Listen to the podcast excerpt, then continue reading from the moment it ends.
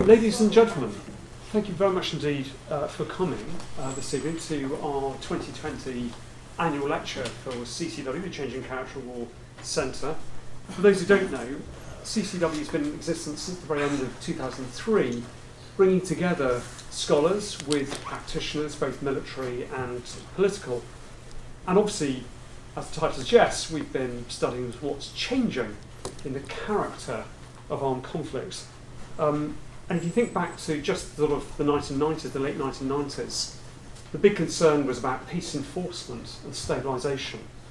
Then it shifted very dramatically um, shortly before CCW um, stood up as an organisation uh, with the dramatic events of 9-11 and our focus was on terrorism, of course, primarily. And then through those early 2000s, the big focus then was on insurgency and again state stabilisation, but against insurgency, particularly in the Middle East. And now we find ourselves discussing much more often hostile state actors. So that change alone, just in broad handfuls, shows you uh, just how busy uh, we've been. And our focus isn't just though on these dramatic geopolitical shifts, it's also about um, the human condition, how ethically we respond to this problem of armed conflict. And it's been about some of the new technologies that have arrived that have made things very disruptive just recently. We're all pretty concerned at the moment about artificial intelligence, for example, what difference that's going to make uh, to the future of armed conflict. And we shouldn't ignore the fact um, that even outer space is now part of our concern uh, around the world. But uh, certainly, since CCW was formed, uh, we've been very fortunate to have uh, an annual lecture where we have asked someone who's prominent in academic or in public life to come and share their reflections on war, on strategy, and perhaps on statecraft. And it gives me great pleasure this evening to introduce you to our annual lecturer of 2021. Peter Watkins is currently the Associate Fellow for Chatham House and has been there since June of 2019. But he's had a very distinguished career. Um, he was from 2014 to 2018 the Director General in the United Kingdom Ministry of Defence, responsible for strategic defence policy, including multilateral uh, and bilateral relationships, um, and obviously NATO was part of that, uh, he was responsible for Britain's uh, nuclear uh, debate, if you like, uh, cyber, of course, as it was emerging, space, uh, and indeed the prosperity agenda, as it was known. That post, I should point out to you now, is now known as Director General Strategy and International. I think we're now going to add Space Agency to that as well as another thing to think about. Previously, he served as Director General of the Defence Academy, down the road from here, uh, the Director of Operational Policy, the Director responsible for the United Kingdom's share of the Typhoon combat aircraft programme, and as Defence Counsellor to the UK Embassy in Berlin. And I was wondering, uh, on my way over here this evening, whether you were upholding that great British tradition of keeping the Russians out, the Americans in, and the Germans somewhere else. Um, he's obviously a frequent participant in debates on defence and security, um, not just in Chatham House, of course, but elsewhere. Um, and he was awarded uh, the CB in 2019 and the CBE uh, before that in 2004 for services to defence. He's got an MA from Cambridge. Uh, he was an undergraduate at Peterhouse. And I should also point out he's had experience in lecturing at the, uh, uh, as a senior course member rather, at the NATO Defence College, which we're all very fond of here. And in 2006 was a fellow of the Weatherhead Centre in Harvard, another connection that we have as well uh, in international affairs. Peter, thank you very much indeed for being our annual lecturer for 2021. Over to you. Thank you.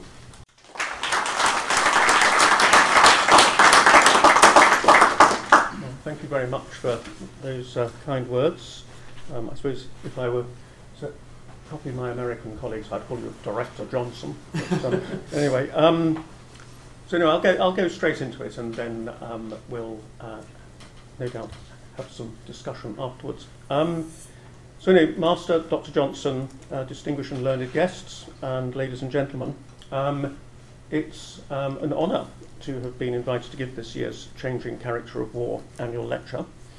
Um, my only qualification for this podium is sort of what Rob's been saying, um, which is that I was a senior official in the UK Ministry of Defence for quite a long time. Um, I joined in 1980, so and I left in 2018. So this centre was founded just over halfway through my stint. Um, but during that period, I worked mainly on policy, strategy, uh, acquisition, and resource management. And as Rob said, from 2011 to 2014, I ran the Defence Academy at Shrivenham, about 20 miles away from here. And we had a good relationship uh, with this centre and with uh, Oxford University more widely. And I now have other roles and affiliations. You alluded to one of them, which is um, as board member of, as a steering board member of the Space Agency. Uh, and obviously, uh, whatever I say, I say in a strictly personal capacity. Um, so I was asked this evening to reflect upon past defence reviews and how they might help us better understand the current direction of UK foreign and security policy. Um, hence the title, UK Defence Policy Reviews and Redirections. Um, as I said, I was with the Ministry of Defence from 1980 to 2018, and during that period there were five sort of set-piece reviews as generally understood.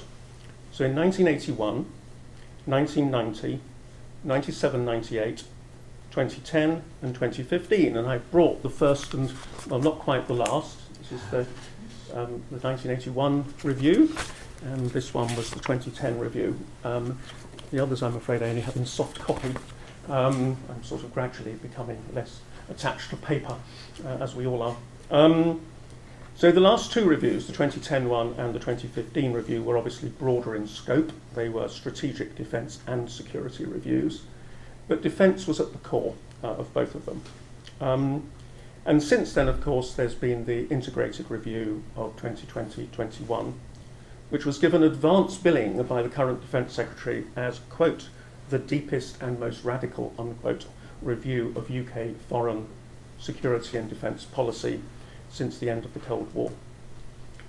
So as an official, I had limited involvement with the 1981 review. I was a very junior official then, uh, often known uh, as Command 288, quite unusual that it's pretty much the only document um, that is still known generally by its command paper number.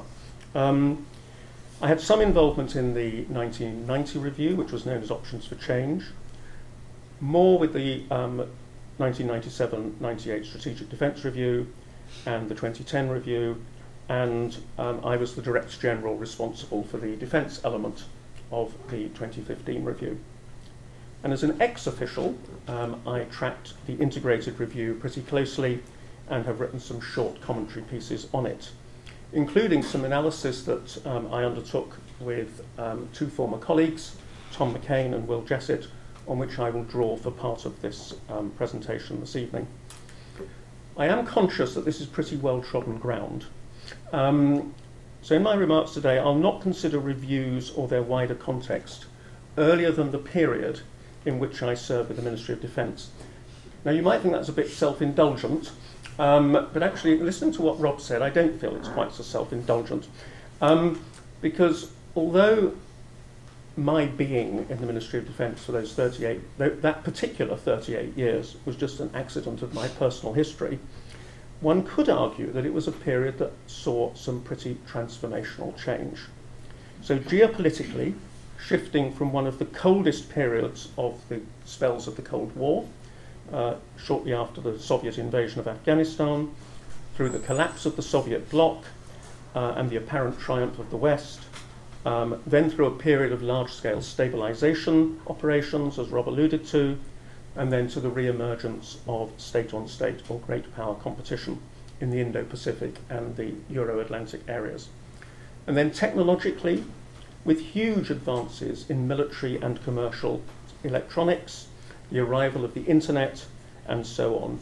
And then institutionally, with the British government at least, under prime ministers of both main parties, striving to be more businesslike, with working practices transformed by mobile phones, email, and the 24 hour news cycle. When I started in the Ministry of Defence in 1980, um, there was no such thing as email or mobile phones. Uh, if you wrote a paper, you wrote it out in longhand on a foolscap, you know, not even A4, and it was posted to an office in Glasgow to be typed up. Um, so, you know, I suppose it was quite a long time, but it's a huge change in working practices.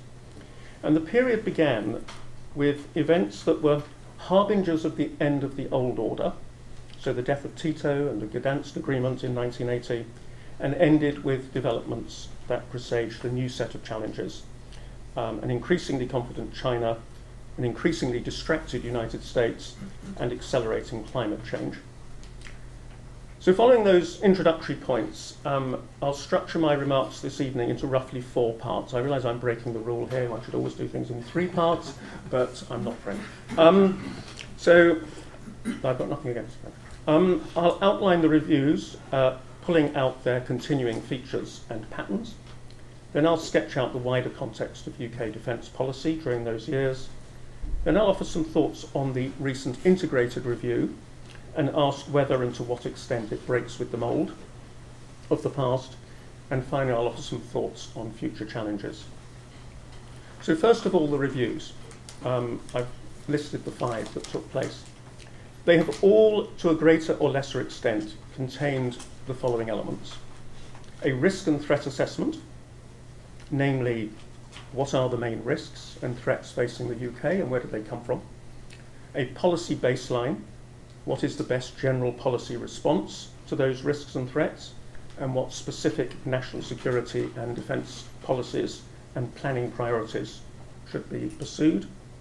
An analysis of capability and force structure requirements, what new capabilities are required to meet the threats, and or changes in the balance of those capabilities, in you know practical terms, how many ships, tanks, aircraft, etc., and how many personnel, military and civilian, are needed. A financial settlement, what resources are required to sustain the policy, capabilities and force structures, and, and we'll come back to this, what steps should be taken to ensure a sustainable balance between commitments and resources. And then the fifth element, an analysis of organisation and processes. What organisational arrangements will best support the policy and planning responses outlined? and what changes need to be made to existing arrangements. And reviews have taken place for the following sometimes overlapping reasons. Economic and financial. Two of the reviews, Command 8288 and the 2010 SDSR, the two I brought with me, um, were explicit that they were responding to uh, economic pressures. The existing defence effort was frankly no longer affordable. This was partly, but unstated, the case with options for change in 1990 as well. Strategic change, another reason. Two of the past reviews, options for change, as I mentioned, and to a lesser extent, the 1997-98 SDR, were responding more to changes in the strategic context, as of course was the integrated review, namely to the UK's changed position in the world post-Brexit. Change of government, which was the main reason, frankly, for the 97-98 uh, SDR, and, rather prosaically, compliance with the schedule, um, which was the main reason for the 2015 review. Um, the coalition government had set out a commitment to conduct these reviews every five years. The new co Conservative government in 2015 respected this, even though David Cameron was uh, publicly uh, quite well, publicly unenthusiastic um, and of course, the 2015 review was also partly a response to the changed security environment in the Euro Atlantic area, following Russian misbehavior in Ukraine, which no doubt we'll come back to in questions perhaps. And looking at the main elements of the past reviews, of these past reviews, and as I said, I'll cover the integrated review separately, one can pick out some patterns. So to avoid repetition, I'll take together the first two elements the risk and threat assessment plus the policy baseline because they tend to overlap a bit. So Command 8288 did not seek to overhaul UK defence policy. Like previous reviews, it saw the primary threat as being from the Soviet bloc. But given the financial pressures, it decided to take risk against the UK's maritime capabilities. This was undermined less than a year later by the Argentinian invasion of the Falkland Islands. Options for Change was cautious about whether the threat from the Soviet Union actually gone, but judged that it was prudent to reduce defence spending from about 4% of GDP to 2.5% of GDP. I mean, it's now, by comparison, about 2.1% over the subsequent decade. And actually, it was prudent to do that. Over the, the threat of major conflict in Europe receded during the 1990s and beyond. By the late 90s, risks to our national security appeared to come more from fragile and failing states. The 97-98 SDR's response to manage these risks at range seemed to work quite well at first. In Sierra Leone, Macedonia, and initially in Afghanistan. But the SDR did not foresee that such interventions would turn into lengthy stabilisation campaigns as in southern Iraq and southern Afghanistan post 2006.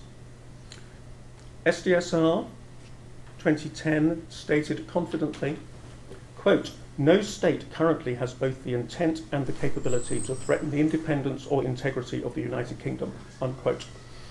That was said only 11 years ago. It saw the risks and threats as coming more, as before, from within fragile and failing states. And given the fiscal situation and the then government's limited ambitions in terms of a limited appetite, sorry, for further heavy uh, stabilisation operations, um, it deliberately, SDSR 2010, deliberately limited defence ambition, defence's ambitions in terms of the scale of operations that the armed forces could undertake. And it took risk against certain capabilities, such as maritime patrol aircraft. The resulting gaps were managed for several years thereafter, albeit with increasing strain and unease. SDSR 15 closed these gaps and reorientated defence planning onto state based threats, particularly from Russia. It also deepened investment in the new domains of conflict, namely cyber and space. So, after a pretty shaky start with Command 8288, I think the reviews were about right on the uh, trajectory of risks and threats and set the appropriate baseline policies in response. But the later ones seriously underestimated the pace of change in the strategic environment and how quickly the character of conflict would evolve, particularly with the innovative exploitation by adversaries of commercial technologies. So the third element um, of each of every review was uh, capabilities and force structures. Looked at individually, at least two of the reviews took some bold decisions to reduce capabilities. Command 8288 planned to cut one fifth of the Royal Navy's destroyers and frigates, two amphibious ships, and an aircraft carrier. The 2010 SDSR brought forward the withdrawal from service of the three small carriers that we used to have and the Harrier Force and cancelled the then Maritime Patrol Aircraft Programme. The intervening 97 98 review, SDR, decided to replace the three small carriers with two bigger ones and created a number of joint formations such as Joint Force Harrier and the Joint Helicopter Command. But taking a slightly wider view, one gets a different picture. Although the size of the UK armed forces has reduced significantly since the early 1980s in terms of the number of platforms, war stocks, and personnel, their shape has changed very little, or relatively little. The changes instituted by the main reviews have been mainly incremental reflecting political and institutional pressures to maintain a broad spectrum of capabilities, including as a hedge against uncertainty. In the entire period, only two significant capabilities have been deleted permanently conventional submarines and ground based medium range surface to air missiles, and both outside the main reviews. Given the pace of technological change, it's hard not to conclude that these changes to capabilities and force structures made in these reviews were too cautious and conservative. The fourth element of past reviews was the financial settlement. Arguably, Command 8288 did what it was set out to do in terms of reducing the programme to match available resources. But following the Falklands campaign, many of the proposed cuts had to be reversed and the government announced in December 1982 that, quote, we shall now be devoting substantially more resources to, to defence than had previously been planned, um, unquote. The budgetary dimension of the decisions made in the 1990 review was not spelt out until the following year's statement on the defence estimates, which was the first of many indications that either defence expenditure was not reducing as expected and or that the defence budget was being squeezed by the Treasury. And as a result, the MOD then had to launch in 93-94 the so-called defence cost studies to find significant savings. By the time of the SDR in 97-98, the defence budget was at a low point in real terms, with little hope of an uplift, given the then government's ambitious social goals. The SDR, much lauded these days, but it um, concluded with a residual gap between the associated financial settlement and the estimated cost of the defence programme, to be closed by ambitious efficiency measures. And the result was that the MOD struggled financially throughout the next decade. The 2010 review cut the defence programme by 10%, but it soon became clear that this wasn't enough hence the so-called three-month exercise in 2011, uh, which included a previously rejected uh, reduction in the size of the army. The 2015 SDSR began with an announcement that the UK would meet the NATO target of spending 2% of GDP on defence, thus basically fixing the budget. But this envelope was soon strained by new additions to the defence programme, with the gap to be closed, as before, by ambitious efficiency targets. Some additional funding was, found, was provided in 2018 and a big uplift in 2020. I don't have the detail, but it is widely understood, I'm choosing my words a bit carefully here, that a significant proportion of that funding has had to be allocated to fill what is technically known as holes um, in the existing programme. In short, none of the reviews after Command 8288 has managed to create a sustainable balance between commitments and resources and they were all followed by further measures. The fifth element was organisation and processes. While all the reviews have had something to say on this dimension, it was actually only a big part of the 97-98 review, which created a number of joint organisations, which I won't go through to, share, to spare you from the Ministry of Defence alphabet soup. Um, otherwise, the studies and reports that led to the most significant organisational changes to the Ministry of Defence took place outside the main reviews. These included the so-called Heseltine Review uh, of the Central Ministry of Defence in 1984. Michael Heseltine, of course, an alumnus of this college. The New Management Strategy and the related Prospect Review in the early 90s. The Enabling Acquisition Change Study, uh, which led to the merger of the uh, MOD's main uh, acquisition organisations and of course the Levene Review in 2011-12. So from an organisational perspective, the main reviews have rarely been decisive. So having sketched out what the reviews did or didn't do, I'll now um, turn or return to the, my second theme, the wider context of UK defence over those years. And it will be a personal perspective reflecting my standpoint at various moments, and former colleagues of my approximate vintage uh, may have different perceptions. In terms of the strategic context, there was obviously a decisive breakpoint in 89-90. But certain elements straddle the divide. One was the relationship with the United States.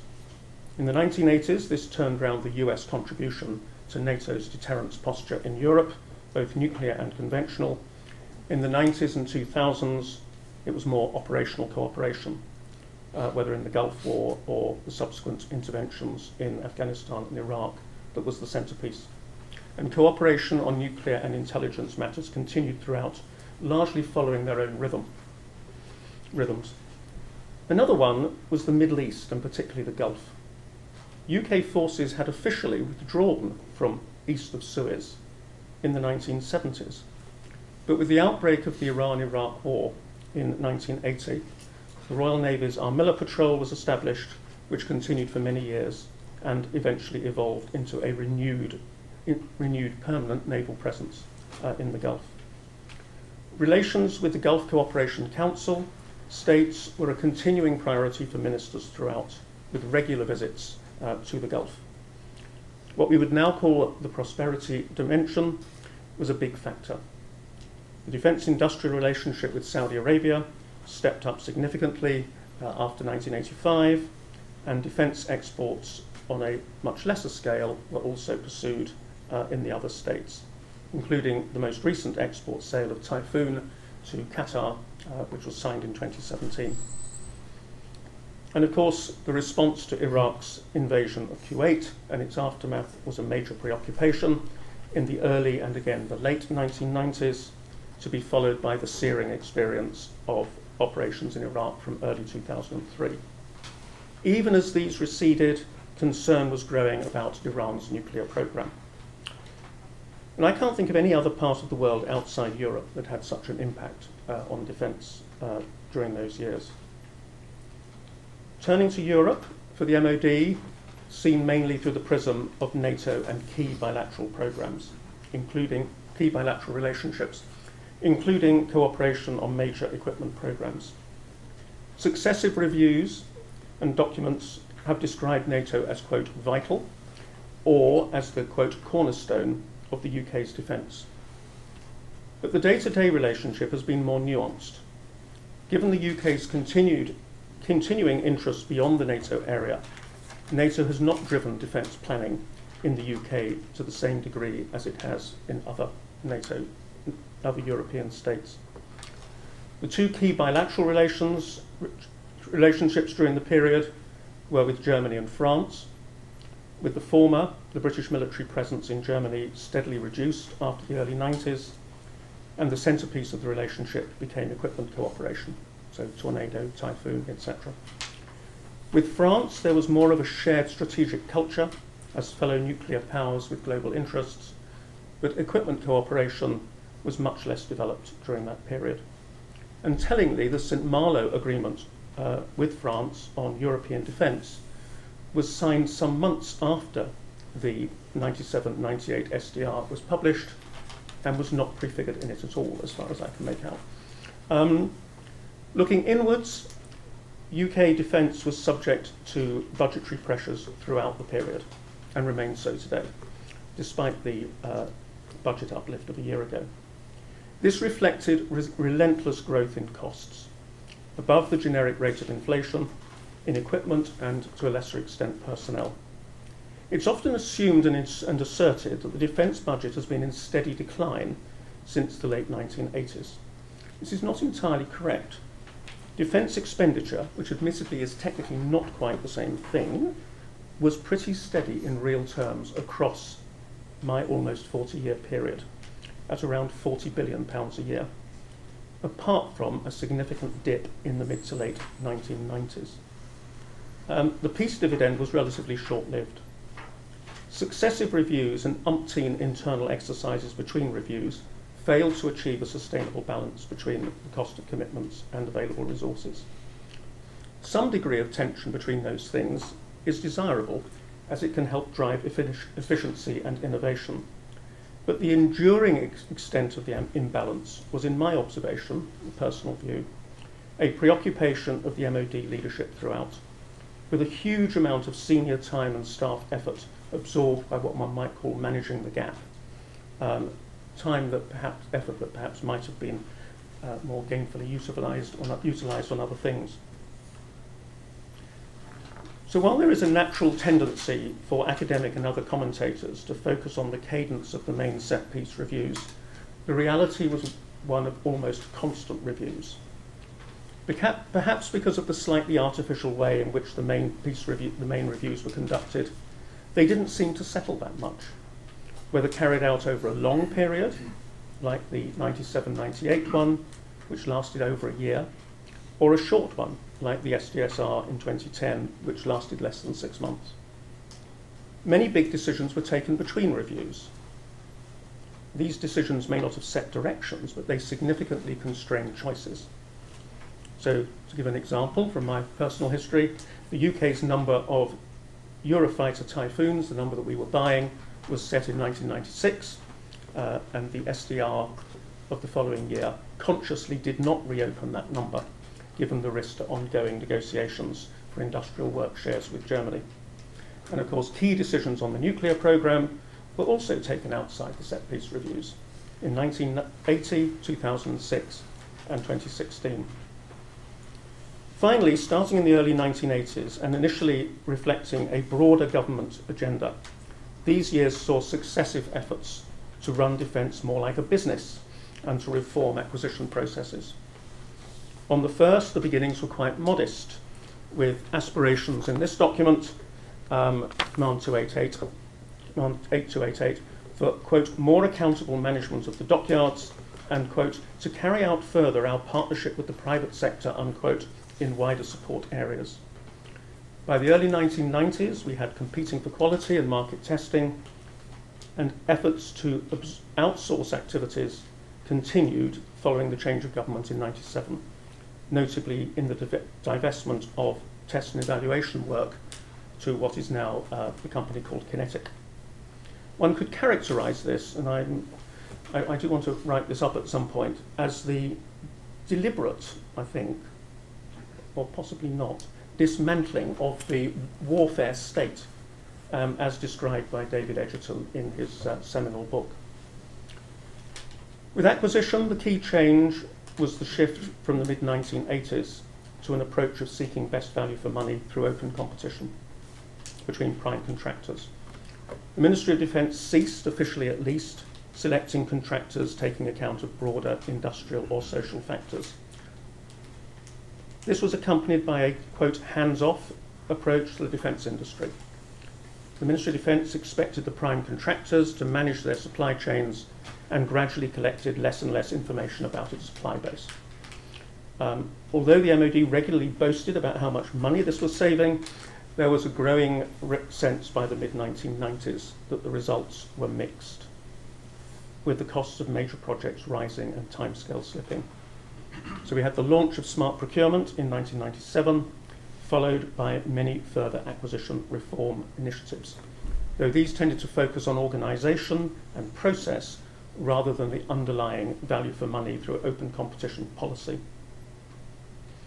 So what I hope you're concluding from all this is that there's been a high degree of continuity, one might say path dependency over the past four decades, despite claims by successive reviews that they were, in this case, fresh and radical, and others um, that, yes, they used that term, you know, all those years ago, um, phrase all those years ago, and others that they were setting a new compass.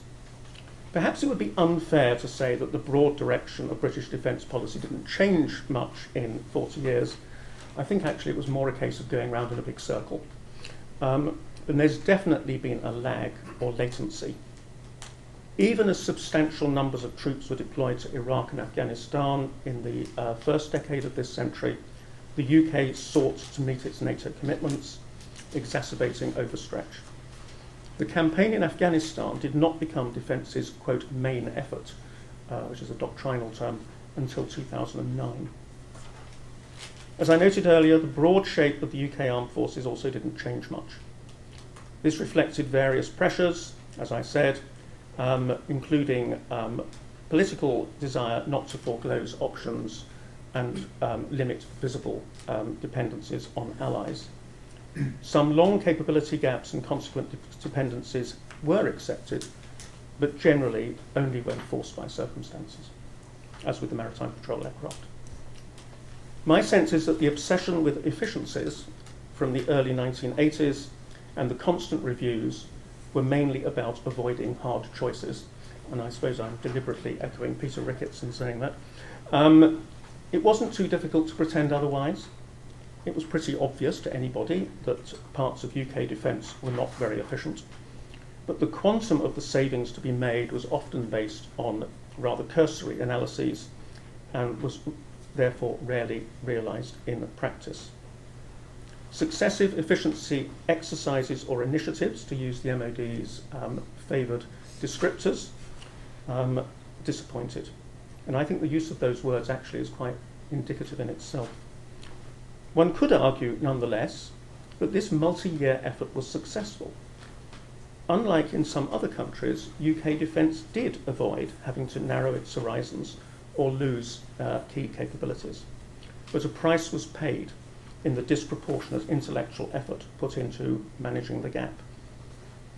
I suppose the big question, which I wasn't planning to go into in the main part uh, of this, is whether there is a link between this and what is starting to look like a litany of strategic failures since the mid 1990s.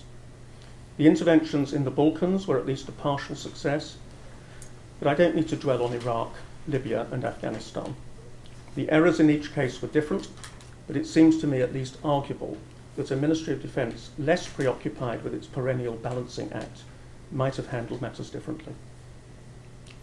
Against this background, and turning to my third theme, um, how can one assess the integrated review? Glibly, I could take refuge in the time honoured civil service phrase, it's too early to say. But I'll venture a bit more than that. The outgoing Chief of the Defence Staff has said that from a defence perspective, the integrated review reflected a properly strategic approach uh, with an evaluation of ends, ways, and means. I wouldn't dispute this, apart from to, to note that they do not appear to have been addressed in the right order, publicly at least. The ways, in the form of the integrated operating concept, and the means, the defence budget settlement, uh, appeared before the ends, um, as set out in the white paper of uh, mid March of this year.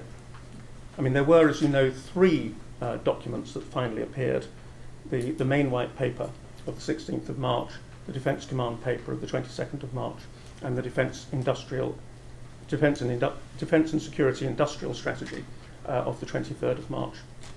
Between them, they covered the same elements as previous reviews. And so, briefly, and using the same constituent elements as before, uh, my sort of off the cuff assessment First of all, the assessment of risks and threats. This appears to me to be thoughtful and comprehensive, with a clear and, in my view, correct restatement of the centrality of the Euro Atlantic area to the UK's security. But it already feels a little overtaken by events with respect to the security challenge from China. Taiwan is barely mentioned, um, and the disruptive impact of accelerating climate change. Second, the policy and planning response the integrated review, given its name, puts much weight on integration across domains, within government, and even internationally. This looks right. It posits a tilt to the Indo Pacific. Again, given the growing challenges from that area, this also looks right. But it doesn't address whether the UK can make a meaningful contribution to security in the Indo Pacific without detriment to its contribution in the Euro Atlantic. However, in my view, one of the most significant shifts in policy is set out in the last, but by no means least, paper in the trilogy, the Defence and Security Industrial Strategy. For the first time, this recognises the defence industry as a quote strategic asset unquote, and promises to move away from the previous policy of competition by default. Third, capabilities in force structures. The IR promises increased investment in digital, cyber, and space at the expense of the accelerated retirement of some older capabilities which has caused a lot of emotion, as you will know. And it moves off the unattainable previous target of 82,000 personnel for the Army. Again, all good in my view. The budget settlement, fourth element, the budget increase announced last November was greater than any external observer had expected. It means that unlike nearly all the previous reviews, this one has not been hobbled from the outset. But there's still a question whether once the existing budget holes have been filled, there will be enough headroom for investment in new technologies. And as the figure work that accompanied the Chancellor's recent uh, budget statement showed, while the capital budget uh, for the MOD is going up very impressively, the resource or day to day budget uh, is quite constrained. Um, so there is a risk, I think, that we could be back before too long to managing the gap. And then fifth, organisation and process. The bigger steps, such as the FCO and DFID merger, were outside defence, and in this case preceded the completion of the review. But the new Space Command should provide a useful focus for an increasingly important domain. So, with its self-consciously radical approach and welcome, rejection, welcome injection of significant capital, will the integrated review break the mould that I've outlined so far? I don't think it's clear that it will. Indeed, the tilt to the Indo Pacific may increase the strain. the text indicates that the tilt is actually intended to be more economic and diplomatic than military. But the coincidence with the aircraft carrier deployment has focused attention on the military dimension and may have raised expectations in the region that will have to be managed. So finally, some closing thoughts on where we now seem to be heading. In the weeks after the pandemic struck, and I'm sure many people here will remember these, uh, there was a welter of web webinars about its strategic significance. And the consensus that, that emerged that it wasn't a great turning point, but it, it was accelerating and deepening trends that were already apparent, not least the shift in economic and political power to the Indo-Pacific. That still feels right to me. So the context for UK defence policy is now both rather familiar and also different. I see the main challenges still as Russia, China, the US, Europe, and climate change. Russia remains, as we've been reminded over recent days, a disruptive power in the Euro Atlantic area. Up until the last few days, it's been attracting less attention than five or six years ago. But the fundamentals haven't changed. Russia continues to exploit fault lines and other developments in Eastern and Central Europe, and we cannot exclude the possibility that it could do so in a way that would be destabilizing and could lead to conflict. So we must continue to invest in credible deterrence in the Euro-Atlantic area. China is not yet a military threat to the international order in the Indo-Pacific or more widely in the same way as Russia in the Euro-Atlantic. But there is a deepening pat pattern of coercive and or disruptive behaviour in the Indo-Pacific region and increasingly beyond. Intimidation, cyber attacks, etc., etc. And of course, Taiwan, the intimidation of Taiwan. The US will continue to have more equities at stake in the Indo-Pacific than any European country. It appears to be moving towards a more explicit deterrence posture and it will towards China, and it will continue to provide most of the forces required. In my view, the UK should be considering how it can best contribute to this posture, taking into account the views of the US and key re regional partners such as Japan and Australia. It may be, and Lloyd Austin in one of his speeches in uh, the American Defense Secretary, uh, in one of his speeches in Singapore back in the summer, hinted at this, the UK might better help it might be better off helping alleviate the pressures on the US by carrying more of the burden in Europe and the Gulf, facilitating the redeployment of US forces to the Indo-Pacific. In the meantime, the core of the competition between China and the West is technological. China has made no secret of its intent to master game-changing technologies such as AI and quantum.